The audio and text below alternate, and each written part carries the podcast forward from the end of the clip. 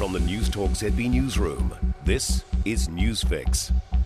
In this update, mourners are piling in for a final chance to see the Queen lying in state. Her Majesty's coffin's been at Westminster Hall for the past few days, allowing the public to file past and pay their respects. Our Prime Minister and nearly 100 other heads of government are due to attend the Queen's state funeral at Westminster Abbey tomorrow. Herald reporter Adam Pearse is in London and says the queue to visit the Queen stretched to a 16 hour wait overnight. It'll be interesting to see whether they make the call again to temporarily shut the queue as they did yesterday when it reached its eight kilometre capacity. And the British government queue track is now hovering around the 10 hour wait time mark. A 48 year old will appear in Hamilton District Court tomorrow charged with murder.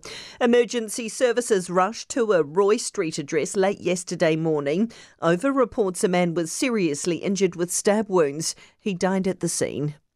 Frustration at political inaction as a ship sets sail to begin exploratory deep seabed mining in the Pacific.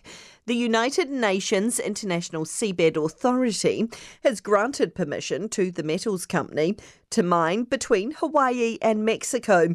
Greenpeace campaigner James Hita says new legislation's needed alongside strong leadership from the government. Labor are in a really good position to do so. They have complete majority at the moment, and really it's the political will of senior Labor ministers not wanting to upset a couple of people. There are calls for the government to fund automated insulin pumps for type 1 diabetes patients.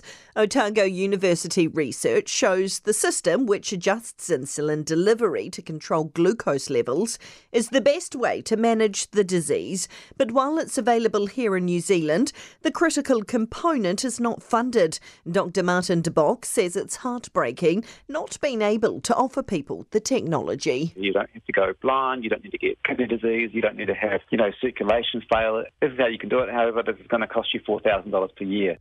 And that's news. I'm Donna Marie Lever. In sport, Wellington is celebrating a famous Ranfurly Shield win.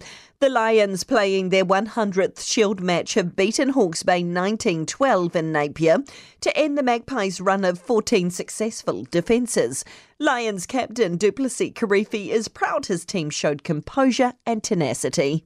I think in the week we just talked about building pressure, knowing that this game was one that could potentially go 80 minutes, and that's something that we probably haven't done right the last few weeks is grind out a game and finish it off. So really proud of the boys. We showed growth during the week and at training, and it's just awesome to see that transfer onto the game. Tottenham has thrashed bottom side Leicester 6 2 to join Manchester City at the top of the English Premier League table. The Rabbitohs have brushed aside the Sharks 38 12 to make the NRL preliminary final against Penrith. New Zealand remain fourth after the cross country phase at the World Eventing Champs in Rome, and the New Zealand Davis Cup tennis team has been thrashed 5 0 by Finland in Helsinki. And that's sport.